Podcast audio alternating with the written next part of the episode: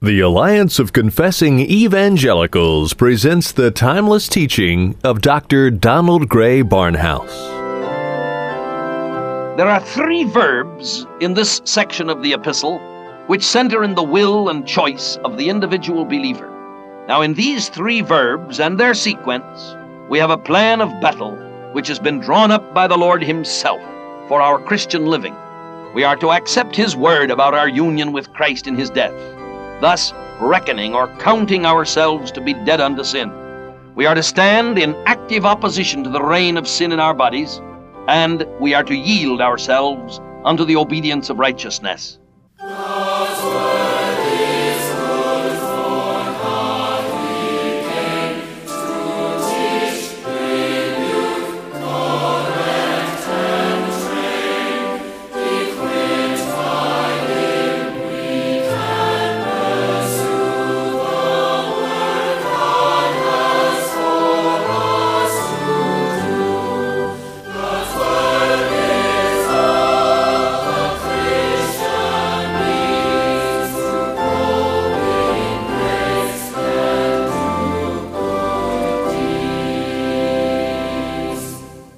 Over a half a century ago, the late Dr. Donald Grey Barnhouse, then pastor of 10th Presbyterian Church in Philadelphia, saw the need to spread God's Word beyond the hearing of his local congregation.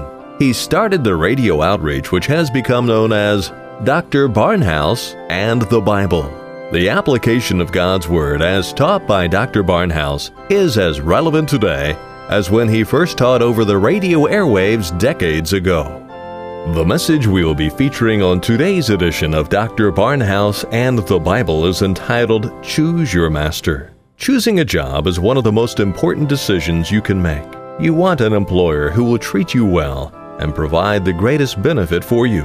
A believer may choose the way of sin and reap terrible consequences. He may choose the bondage of pursuing a relationship with God based on keeping the law or he can choose the blessed life of daily joyful submission to the Lord. Which master do you choose to follow? The scripture text for today's edition of Dr. Barnhouse and the Bible, Romans chapter 6 and verse 15. Here again is Dr. Donald Grey Barnhouse with a message entitled Choose Your Master. Through the Lord Jesus Christ we come unto thee, our Father and our God, and in the Holy Spirit. We thank thee for thy patient tenderness with us, for the way thou dost bear with our infirmities, our weaknesses, our murmurings, our waverings, our sins. Bless the going forth of thy word in this hour, and use it to thy glory in each listening heart. We ask it in the name and for the sake of our Lord Jesus Christ. Amen. We're speaking on Romans 6, verse 15. What then? Are we to sin because we are not under law, but under grace? God forbid. Now, the sixth chapter opened with a question that is somewhat similar to the one that we find in our text. But on close examination, we will discover that the two questions are different and have different answers. The first question asked if the Christian would continue in sin in order to make God's grace abound. This thought was pushed away with horror. There is no lawlessness in the Christian's relationship to God. The second question asks if we are to sin because we are not under law, but under grace. This idea will be repudiated with equal horror, and the true path of the believer will be shown to be a delightful yieldedness to the Lord rather than a bondage to any set of rules, however ethical. The inward nature of sin is a desire for independence. When Lucifer sinned, it was with the desire to replace God by himself. It was not a request to share the throne of the universe. It was a bold attempt to replace the Lord God and to be like the Most High God, who is the possessor of heaven and earth. When Adam sinned, it was the deliberate rebellion of the creature against the Creator. It was a declaration of independence. Adam had been given everything in creation, with the exception of one tree and its fruit. And when he reached forth his hand to take it, he was saying by that act, I'm tired of possessing everything else if I cannot have this one thing. I do not want this symbol of dependence. I want to be independent. Now, by declaring his independence, he became a slave of sin. not having known in advance the result of departure from God. Seeking independence from God, he became a slave, a slave of sin. We who have found salvation in Christ have given up our independence in order to become dependent upon Him, and thereby we have received the utmost in liberty and a freedom that is divine. We have learned the joy of this dependence, for it has given us the independence of being free within the limits of the divine perfection. The first act of our salvation is a complete reversal of the position which Adam sought and found. He put out his hand and took the fruit of a tree which he thought would lead to independence, but which in reality led to the slavery of sin. We, by faith, put out our hand to the tree of life, the cross of Jesus Christ, and take from that tree the fruit of salvation, which he has purchased there for us we thereby eat of that tree and live forever. But that tree is a tree of dependence, which leads us to the slavery of righteousness. That slavery is the slavery of grace. It is the bondage of joy. It is the constraint of love. It is the enthrallment of peace. It is the yoke of Christ. The key to the whole matter of triumph is now revealed as a technique of surrender the preposterous question is answered by a self evident reply. Do you not know that if you yield yourselves to anyone as obedient slaves, you are slaves of the one whom you obey, either of sin which leads to death, or of obedience which leads to righteousness? This should not take much argument to cause the mind to accept it as a plain fact. A young man in the United States who, from whatever cause, has become a fellow traveler and accepted a card as a dues paying member in the Communist Party has become a slave of that system. There have been men who have gone this way of slavery to the point of total betrayal of their country. There have been others, like Whittaker Chambers, who have made the about face that is necessary to break that bondage. Chambers once yielded himself to the Communists and was their slave. When he broke with that slavery and yielded himself to the forces of democracy, he became a servant of democracy. Now, the clashing sovereignties of communism and democracy are not nearly as far apart as the powers of law and grace. Now, what shall we do? says our text. Shall we go on sinning because we have no law to condemn us any more, but are living under grace? Never. Just think what it would mean. You belong to the power which you choose to obey. Whether you choose sin, whose reward is death, or God, obedience to whom means the reward of righteousness. Now, in the example of forms of government, there are others beside the two which have been set forth as principal contenders. But in the things of life and death, there are only two masters God and self. If we yield ourselves to the Lord to serve Him, we become His bond slaves. If we do not, we are thereby yielding to ourselves, which means delivering ourselves over to the service of sin, and thereby becoming sin's slave. The whole of the gospel message centers around the fact that God has given unto us salvation, which includes deliverance. We could not serve the Lord when we were slaves of sin, but He has now made it possible for us to have life, and to have it more abundantly. This abundant life brings with it the possibility of yieldedness to the Lord Himself. And it is this yieldedness which brings all the wedding joys to the Christian life. The emphasis at this point is upon the act of the will on the part of the believer. In his regeneration, he has received new life in Christ, and that life includes a will. Before his salvation, he was dead in trespasses and sin and his salvation could not in any wise be dependent upon his will. As we read in the first of John, we are born not of blood, nor of the will of the flesh, nor of the will of man, but of God. And as Paul writes to the Romans in the ninth chapter, salvation is not of him that willeth, nor of him that runneth, but of God that showeth mercy. Indeed, it's flatly stated elsewhere that the unregenerate man is carried captive by Satan according to his, Satan's will and that the totality of the unsaved lie in the embrace of the wicked one. But when we are quickened in Christ, we have restored to us the image that was lost in the fall, and are now able, with our new natures, to make choices. This is the secret of the life of holiness. We are now brought to the place where the power of the risen Lord can dominate us. The power has been given to Christ in the resurrection, as he said, All power is given unto me, and has been communicated to us by the coming of the Holy Spirit. When the Lord Jesus said, Ye shall receive power after that the Holy Spirit is come upon you, and ye shall be witnesses unto me.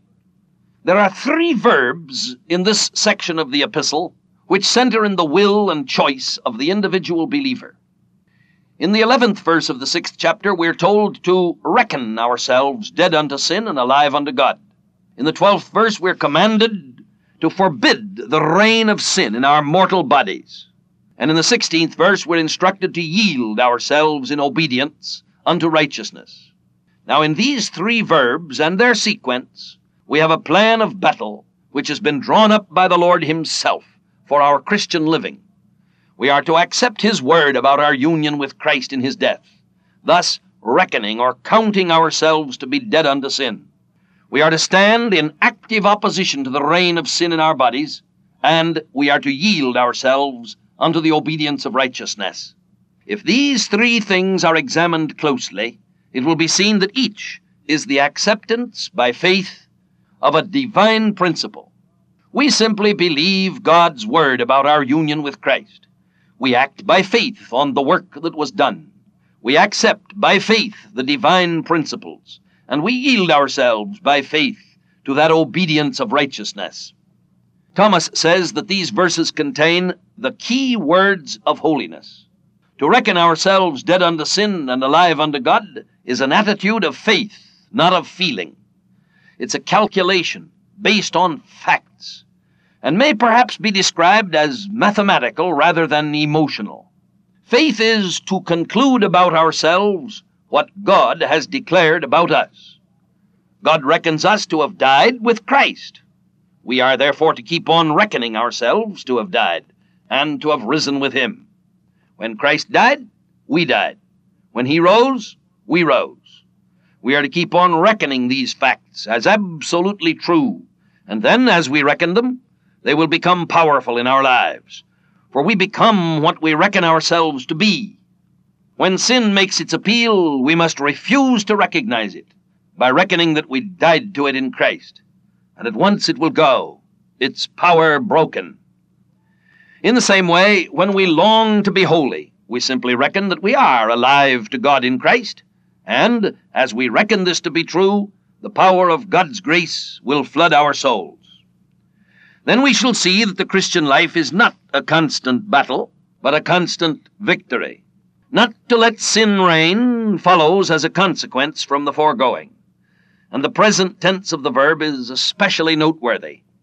It implies a continuous and a continuing attitude and action of the believer. Because of our oneness with Christ in his death and life, we are not for an instant to allow any dominion of sin in our being. If it were possible so to render the words, we should say, Keep on not allowing sin to be king in your mortal body. Herein lies our personal responsibility. Because of what Christ is, we are not to allow sin to be our Lord. Present, yield, is the third of the words, and this is the other side of truth. Negatively, we are not to allow sin to be our master. Positively, we are to present ourselves to God for His use and service. The tenses of the verb are striking in this instance also. Do not keep on presenting your members as weapons of unrighteousness to sin, but once for all, present yourselves to God as those who are living from the dead, and your members as weapons of righteousness for God. It is the presentation of ourselves, the deliberate choice based upon our position in Christ Jesus, in order that we may be used of God and serve Him daily in righteousness and true holiness the practical, daily, and even momentary use of each of these three key words will give us the secret of perpetual holiness. Our text now shows us that we are all slaves, but we have a right to choose our master. What we do henceforth will depend on the master which we choose. Once we have chosen, we must, of course, obey. Paul takes it for granted that those to whom he writes, for from the very first verse of the epistle, he has been addressing believers only. He takes it for granted, I say, that they have made the choice, have been joined to Christ, and therefore must understand their position as bond slaves to the Lord Jesus Christ. He even thanks God in the next verse that though they had been slaves of sin in the past, they were now bond slaves of righteousness. Now, having seen the three key words of holiness from the human point of view, we are now presented with the same truth from the divine point of view. And there is the startling promise. Startling because it is so absolute, so complete, that sin shall not have dominion over us. Following this, there is the expression of the principle that underlies such a positive statement. The reason that such a declaration is possible is that we are no longer under the law, but under grace. When we have read this section over again and again, we begin to sense some of the feeling that has laid hold upon the apostle. He is bringing forth this section of the epistle in acute labor pains. Here's an illustration of the attitude which Paul had when he wrote to the Galatians My little children, with whom I am again in travail, until Christ be formed in you. He has such an earnest desire that the young church should learn to live in holiness. He had presented the doctrine of justification in chapters 3 to 5, as it is presented nowhere else in the Word of God. And now he, he wants them to realize that while justification is not sanctification, yet nevertheless sanctification is inseparably fused with justification and must result from it. The two are like Siamese twins, which have a common blood stream. The line of sanctification flows out of justification having shown the principle on which sanctification rests union with the Lord Jesus Christ in his death and resurrection, he now sets forth the practicality of sanctification and brings it down to the level of every Christian. Holiness is no longer something remotely desirable, but something that is attainable, especially in the light of what we might call a constitutional change that we are no longer under the law, but under grace. He has shown that it is a horrible thing to entertain the thought that we could continue in sin in order to bring forth the abounding supplies of grace.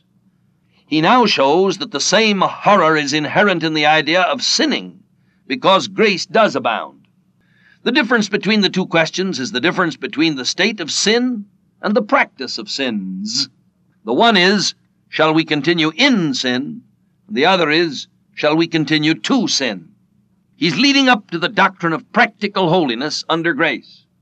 When we analyze our text, we see that the reason why we are not to sin is that we are not under the law, but under grace. We have seen that under law means to be governed by law as the principle of an agreement or covenant established by God on the basis of works. Law demands what it is powerless to provide. Being under law, therefore, places the individual under a system that demands the perfect fulfillment of all the terms of the agreement.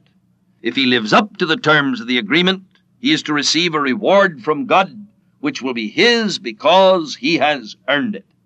If he fails to live up to the terms of that agreement, he must then suffer the penalty which is his because he fell short of the agreement. The situation of any individual under law, therefore, is a state of being cursed or being in death.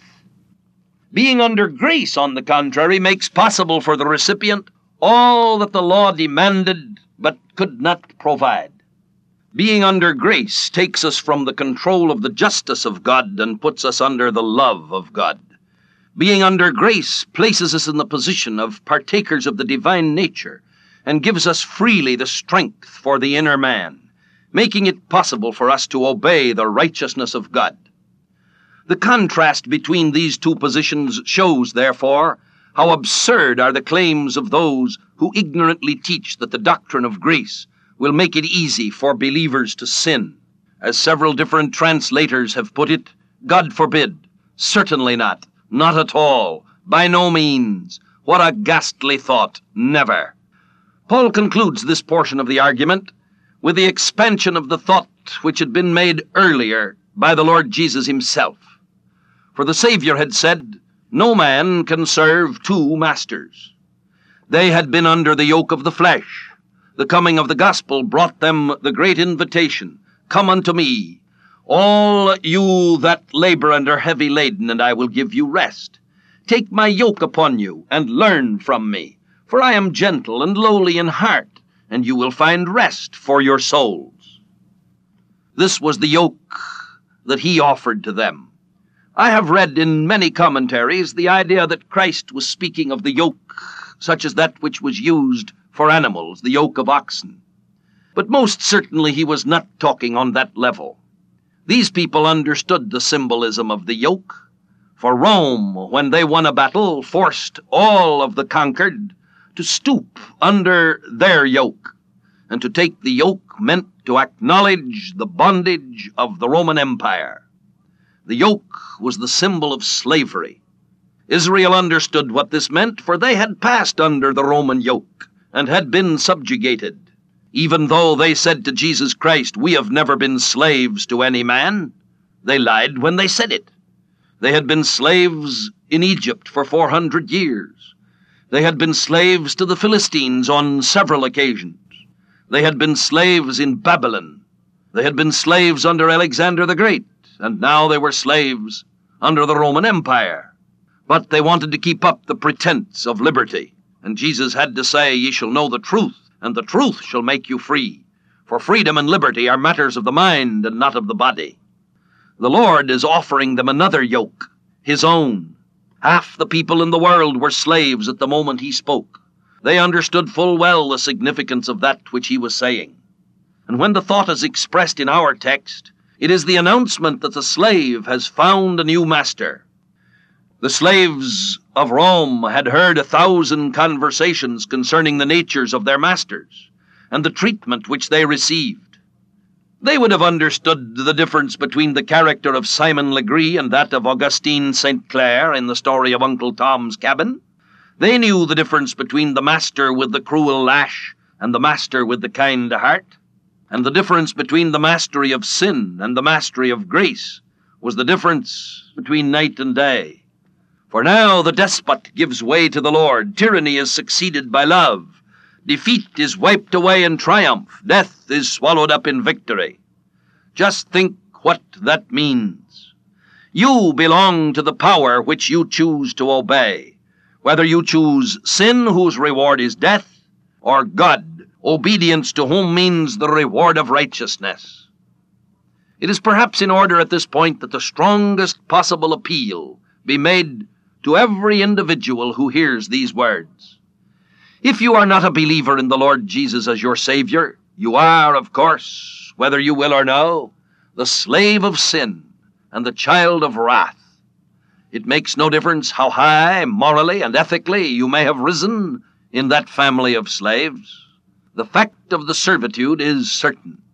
To you, the appeal comes to accept and acknowledge your lost condition and cast yourself on the grace of God, believing that Christ took your place on the cross in order to redeem you from your bondage and introduce you into the glorious liberty of the children of God. But if, on the other hand, you do know Christ as your personal Savior, then consider the obligations of holiness, which go with your high position, and lay hold upon the means which He has provided for your growth in holiness. Let there be no swerving from the decision let there be no satisfaction with anything short of that which the Lord has provided for you. Enter into the land and possess the possessions which He provided for you at such a cost. And our God and Father, we pray Thee for each listener in this hour. If there should be any who have not been born again, we ask Thee to give them restlessness, that they may know no peace until they rest in Christ. But upon all Thy believing own, who've truly been born again, May thy grace, thy mercy, and thy peace abide, and a new sense of the obligation of holiness that is demanded by our mastery And unto thee be the glory and the majesty, the dominion and the power, now until our Lord Jesus come again and forever. Amen. Many people foolishly choose the path of independence from God and disobedience to His Word. Do you submit to Jesus Christ as your Master and enjoy the blessedness of His fellowship? We hope you have benefited from today's message by Dr. Barnhouse entitled Choose Your Master. You can listen to additional Bible teaching by the late Donald Grey Barnhouse via the Internet by visiting the Alliance of Confessing Evangelicals at alliancenet.org. An audio copy of today's teaching is available by calling us toll free 1 800 488 1888. Today's message again is entitled Choose Your Master, or simply request message number R6 34. We'd also like to make available to you a free copy of our booklet entitled The Gospel We Like to Hear. The Bible warns us against following teachers who will tickle our ears with false doctrines that appeal to our fleshly nature. This free booklet clearly sets forth the true biblical gospel and sounds a warning against ear tickling, people pleasing distortions of the good news, including the false religions of signs and wonders, salvation without lordship, and the health, wealth, and prosperity gospel. Ask for your free copy of The Gospel We Like to Hear when you call or write. Dr. Barnhouse and the Bible is a radio ministry of the Alliance of Confessing Evangelicals headquartered in Philadelphia, Pennsylvania. We exist to promote a biblical understanding and worldview. Drawing upon the insight and wisdom of Reformation theologians from decades and even centuries gone by, we seek to provide contemporary Christian teaching materials which will equip believers to understand and meet the challenges and opportunities of our time and place. Dr. Barnhouse and the Bible comes to you through the generous gifts of our listeners. If you have benefited from the broadcast and would like it to continue, please prayerfully consider a donation to help us keep this ministry on the air. For more information or to make a contribution to support and further our work, please contact us by writing Alliance of Confessing Evangelicals, Box 2000, Philadelphia, Pennsylvania 19103. Call toll free 1 800 488 1888 or visit us online at alliancenet.org. Be sure to ask for a free updated resource catalog featuring books, audio teachings, commentaries, booklets, daily devotionals, videos, and a wealth of other materials from outstanding Reformed teachers and theologians, including Donald Grey Barnhouse, James Montgomery Boice, Michael Horton, and Martyn Lloyd-Jones. Then join us again next time for more classic teaching on Dr. Barnhouse and the Bible.